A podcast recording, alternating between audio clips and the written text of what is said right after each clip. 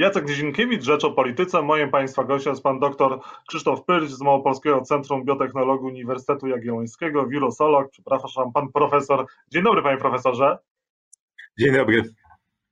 Panie Profesorze, na jakim etapie walki z pandemią jesteśmy? Na tym samym co chwilę wcześniej, natomiast przynajmniej widać jakieś światełko w tunelu. E, te doniesienia, które się pojawiają o szczepionkach są bardzo optymistyczne. Jeszcze w dalszym ciągu czekam na to, aż EMA e, potwierdzi, że faktycznie te dane, które są prezentowane, są tak dobre, jak, jak na to wyglądają, jak firmy to przedstawiają. Natomiast no, nie ma co ukrywać, że do końca pandemii jeszcze został na kawałek drogi. Weszliśmy w sezon zimowy, czyli ten sezon, który no, jest jakby idealny niestety dla wirusa, nie dla nas. E, no i musimy się pilnować. Widzimy w tym momencie, co się dzieje w krajach, które się nie pilnują. U nas widać powolne spadki, dalej ta sytuacja jest no, niedobra, natomiast zatrzymał się ten taki wzrost dynamiczny. Natomiast wszystkie kraje, których e, rozluźniono chociaż trochę te zasady, no niestety teraz idą ostro w górę. Także no, jesteśmy w takim trudnym momencie, gdzie wiemy już, jak kontrolować tę pandemię, wiemy, jak sobie poradzić, żeby, wiemy, mamy nadzieję, że wiemy, jak sobie poradzić, żeby, żeby nie doprowadzić do takiej kompletnej katastrofy. Natomiast jeżeli przestaniemy się pilnować, to e, no, na szczepienia nie ma w tym momencie jeszcze co liczyć, zimy. No panie profesorze, ale przed nami święta, przed nami e, zabawa sylwestrowa, czy też nie powinno być tej zabawy. Pytanie, jak my powinniśmy zachować się właśnie w tym okresie świątecznym, okresie sylwestrowo-noworocznym? Znaczy ja się strasznie boję mm, tak naprawdę głównie tych spotkań rodzinnych, dlatego że to są spotkania wielopokoleniowe, kiedy spotykają się młodzi bardzo ludzie z osobami starszymi z grup ryzyka. Tych spotkań jest dużo, a niestety no, małe mieszkania, czy też tak naprawdę, no niestety miejsca kultu, gdzie ta wentylacja może być mm, słaba, to są mm. no, idealne miejsca, gdzie dochodzi do rozprzestrzeniania się tego wirusa. I o ile wśród osób młodszych, tak jak widzieliśmy teraz, ta choroba może mieć bardzo ciężkie e, efekty, to u osób starszych ona ma bardzo ciężkie, bardzo poważne efekty. Więc to jest coś, czego ja się mocno boję w kontekście tych świąt i też no ja na pewno z moimi rodzicami się nie będę widział na żywo. No wykorzystamy platformy takie jak teraz na przykład ta, przez którą rozmawiamy, no dlatego, żeby, żeby ich chronić. Czyli co, w tym roku lepiej święta przez Zooma? No ja bym szczerze mówiąc apelował o to, żeby właśnie w imię tego, żeby, e, żeby chronić tych naszych najbliższych, zrobić te święta przez Zooma. Wiem, że to jest no, dla części osób bardzo trudne, ale, ale, ale no, wyobrażam sobie, że konsekwencje mogą być e, no, nie, niemiłe. Kiedy szczepionki mogą być? Kiedy może mogą być na rynku dostępne? Kiedy, kiedy realnie możemy się tego spodziewać? Bo od strony y, polityków rządzących słyszymy różne terminy, których później nie dotrzymują, sami zmieniają daty. No deadline, który EMA teraz wyznaczyła, EMA, czyli Europejska Agencja Leków, która jest międzynarodowym zespołem y, ekspertów, który oceni, czy te dane przedstawione przez firmę są rzetelne i faktycznie ta szczepionka może być bezpiecznie podana i jest skuteczna. Y, więc EMA stwierdziła, że dla firmy Pfizer ta decyzja dotycząca szczepionki będzie podjęta do 29 stycznia, natomiast dla y, szczepionki firmy Moderna do 12, 29 grudnia, przepraszam, dla firmy Pfizer, dla firmy Moderna do 12 stycznia. E, no w związku z czym można się spodziewać, że jakby no realnie ruszy to gdzieś na przełomie stycznia i lutego, jeżeli wszystko pójdzie dobrze. Natomiast też trzeba pamiętać o tym, że to nie do końca tak będzie, że wszyscy naraz będziemy mogli się zaszczepić. Tutaj nie bez powodu jest ta lista kolejkowa zrobiona, gdzie w pierwszej kolejności są osoby, e, które są najbardziej zagrożone, czy to przez właśnie wiek, e, czy przez pracę, jaką wykonują. Natomiast no dopiero kiedy te osoby będą chronione, ta szczepionka będzie dostępna dla pozostałych grup. E, więc e, to nie będzie tak, że przyjdzie luty i ja na przykład będę mógł się i zaszczepić, e, dlatego że no, pierwszeństwo tutaj mają właśnie, właśnie seniorzy. Więc myślę, że tutaj też takie obawy, że ktoś nas zmusi do zaszczepienia, nikt tutaj nas nie będzie zmuszał, wręcz bym się bał o to, kiedy ja osobiście dostanę taką szczepionkę, bo ja bym chciał jak najszybciej. Ile potrwa wyszczepienie całej populacji? Czy ta szczepionka przede wszystkim powinna być obowiązkowa? E, to znaczy, no, wydając na pierwsze pytanie, ile potrwa, no to zależy też od tego, ile tych szczepionek będzie dostępnych. Na razie mówimy o dwóch szczepionkach. E, Pfizer i Moderna to są te, które są teraz na finiszu. E, pozostałe, no, są w lepszej lub gorszej sytuacji. Mamy szczepionkę firmy AstraZeneca, to jest szczepionka wektorowa, która napotkała pewne trudności. Tam pojawił się problem taki, że w Wielkiej Brytanii była podawana inna dawka niż na początku niż, niż założona. No i wyniki wyszły nieco niespójne, w związku z czym no, cały ten proces jest opóźniony. No i też pytanie, jak zareagują na to regulatorzy i o ile ten proces się opóźni. Mamy szczepionkę firmy Sanofi bodajże, która również teraz cofnęła się w rozwoju i wraca na wcześniejszą fazę, więc nie będzie tak szybko dostępna, więc tutaj trzeba pamiętać o tym, że my w tej pierwszej fazie, czy w tych, wiosennych miesiącach, e, no raczej dostaniemy mniejszą niż większą dawkę tych szczepionek, e, więc e, może się okazać, że tutaj nie jest problemem tylko i wyłącznie chęć do szczepień, czy tylko i wyłącznie możliwość wyszczepienia, ale również dostępność tej szczepionki. Także nie potrafię na ten moment odpowiedzieć, bo to zależy również od tego, ile firm jeszcze w tym wyścigu wygra, że tak powiem, czy ukończy wyścig. Dla nas im więcej, tym lepiej, bo dostępność będzie coraz większa i też różnorodność będzie mm, coraz większa, ale na ten moment mamy potencjalnie Moderna i Pfizera na, na horyzoncie. A to, czy te szczepionki powinny być obowiązkowe, czy nie?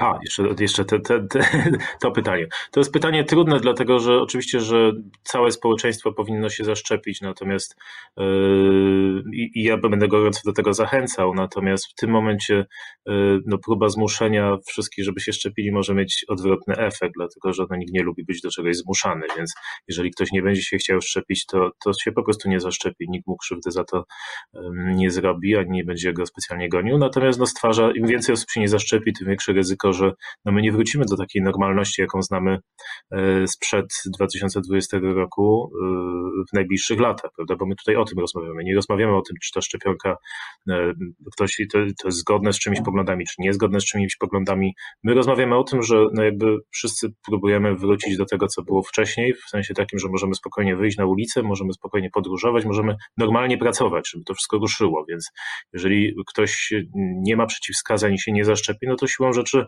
dokłada swoją cegiełkę do tego, że będzie to trwało miesiąc, rok czy, czy nawet więcej, dłużej niż powinno. Ale ludzie też się boją skutków, skutków ubocznych e, tych szczepionek. Pytanie, jakie mogą być uboczne? Czy my cokolwiek wiemy na ten temat, cokolwiek możemy powiedzieć? Czy to jest po prostu eksperymentowanie, będzie eksperymentowanie na żywym organizmie? Znaczy, to jest jedna sprawa. Pamiętajmy o tym, że y, to nie są badania kliniczne. Badania kliniczne się już odbyły. Trzecia faza badań klinicznych jeszcze cały czas trwa, to znaczy zostały zgromadzone dane, które są wystarczające, natomiast y, ona jest przedłużona, żeby zobaczyć w dłuższym okresie czasu na różnych grupach, jaka jest efektywność, bo to jest parę jeszcze takich pytań, o których za chwileczkę.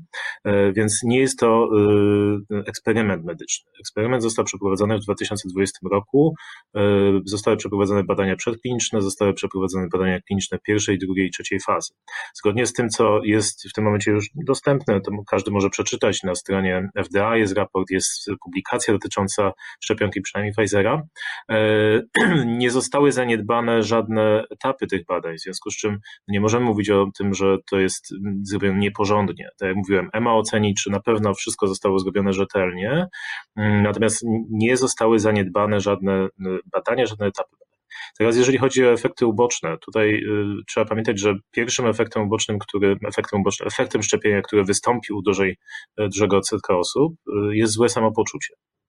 Niestety szczepionki w ten sposób działają, że mają mocno, bardzo mocno stymulować nasz układ odpornościowy, Niestety taki podstymulowany układ odpornościowy y, daje nam o tym znać, że coś jest nie tak. I zazwyczaj, jeżeli mamy grypę, to nas nie bolą mięśnie, dlatego że wirus jest w tych mięśniach, tylko dlatego właśnie, że nasz układ odpornościowy jest mocno pobudzony i on sygnalizuje na różne sposoby to, że coś jest nie tak. My tutaj symulujemy tą chorobę, żeby właśnie nauczyć e, nasz organizm tych wzorców związanych z e, tym konkretnym wirusem i u części osób ten układ odpornościowy się pobudzi i będzie, jemu się będzie naprawdę wydawało, że jest zakażony, w związku z tym my się będziemy czuli źle przez dzień, dwa, e, możemy mieć gorączkę, możemy mieć takie objawy ogólnie grypopodobne, ale nie znaczy to, że my się zaraziliśmy wirusem. Od tej szczepionki konkretnej nie ma najmniejszych szans, żebyśmy się zarazili, bo tam po prostu nie ma wirusa.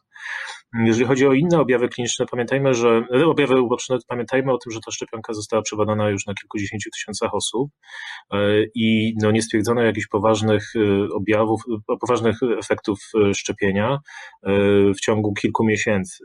E, zazwyczaj, jeżeli obserwujemy jakieś efekty szczepienia, no to te efekty są widoczne właśnie po e, kilku miesiącach, czy w ciągu tych kilku miesięcy, i no tutaj takich efektów nie e, widać.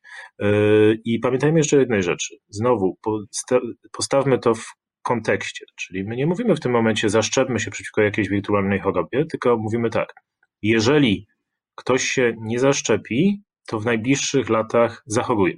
I to na pewno zachoruje, bo to się w pewnym momencie wydarzy.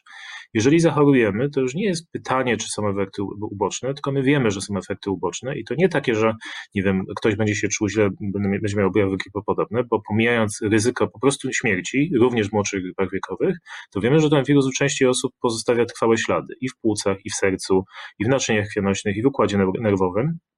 W związku z tym te objawy uboczne związane z zakażeniem są e, no, absolutnie potworne u części osób i one na pewno się pojawiają. A porównujemy to do szczepionki, która na kilkudziesięciu tysiącach osób nie wykazała żadnych objawów ubocznych. W związku z tym też stawiajmy w e, kontekście, kiedy mówimy o objawach ubocznych szczepienia, ponieważ wiemy, że alternatywą są na pewno bardzo poważne objawy uboczne. Część społeczeństwa nie przestrzega obostrzeń, nie nosi maseczek, mimo wszystko jakoś ignorują e, pandemię. Czy biorąc pod uwagę właśnie ten fakt, jak również e, ryzyko, że Polacy będą spotykać się na święta, będą świętować zabawę Sylwestra, Nowy Rok, to czy wtedy może dojść do trzeciej fali pandemii? My powinniśmy się przygotować na trzecią falę? Strasznie nie lubię tego falowego odniesienia, e, bo to nie wynika z natury wirusa, tylko z tego, co my robimy tak naprawdę. I tak, jeżeli dojdzie do częstszego łamania tych zasad dystansu, zasad dotyczących spotkań, to po prostu liczba e, zakażonych zwiększy. Im więcej będzie spotkań, im więcej będzie kontaktów, tym ta liczba mm. będzie większa. Mhm. Pamiętajmy, że wchodzimy teraz w okres, kiedy y, właśnie dojdzie do tego rozluźnienia, a my codziennie notujemy wiele tysięcy nowych przypadków i bardzo dużo zgonów. Jeżeli z takim punktem startowym my się zachowamy w te święta, tak jak w każde święta, no to te wartości trzeba będzie pomnożyć przez x. Miejmy, miejmy nadzieję, że to x będzie jak najniższe i że ten efekt będzie jak najmniejszy i zachowamy się wszyscy odpowiedzialnie, bo inaczej właśnie styczeń, luty będziemy y, znowu w takiej sytuacji y, tragicznej, gdzie możliwe, że nasza, nieodpo nasza nieodpowiedzialność doprowadzi do tego, że trzeba będzie wszystko zamknąć. I to w tym momencie jest wszystko w naszych rękach, bo jeżeli w styczeń, luty okaże się, że nie mogą działać zakłady pracy, my nie możemy iść do pracy, nie możemy zarabiać, nie możemy się z nikim widywać, to będzie to bezpośrednia konsekwencja no, pewnych nieroztropnych zachowań, które możemy popełnić teraz w grudniu. Czyli co, Wielkanocy, świąt Wielkanocy, majówki czy też wakacji planować jeszcze nie powinniśmy? No to wszystko zależy znowu y, od tego, co my zrobimy teraz, bo to będzie miało konsekwencje długofalowe. Natomiast no, ja bym tak dalekich planów nie robił. No, miejmy nadzieję, że ten wzorzec, który widzieliśmy w tym roku, że kiedy przyszedł maj, kiedy przyszły wyższe temperatury, mm, wirus się troszkę gorzej poczuł, a my trochę lepiej i my ulegliśmy tej sezonowości też, zmieniając nasze zachowania i y, ta skala zakażeń, mimo tego, że no w czasie wakacyjnym byliśmy bardzo nieroztropni, tak naprawdę była stosunkowo mała, więc miejmy nadzieję, że te miesiące wakacyjne, lipiec, sierpień, nawet jeżeli byśmy popełnili spore błędy, to, no, to, to wtedy można liczyć na to, że ta sytuacja będzie e, w miarę, w miarę e, w porządku. No właśnie dzięki, że tak powiem, e, sezonowości nas samych i w mniejszym stopniu wirusa. Bardzo dziękuję za rozmowę. Profesor Krzysztof Pyrś, wirusolog, był Państwa i moim gościem. Jeszcze raz dziękuję za rozmowę. Do zobaczenia. Bardzo dziękuję. Miłego tygodnia.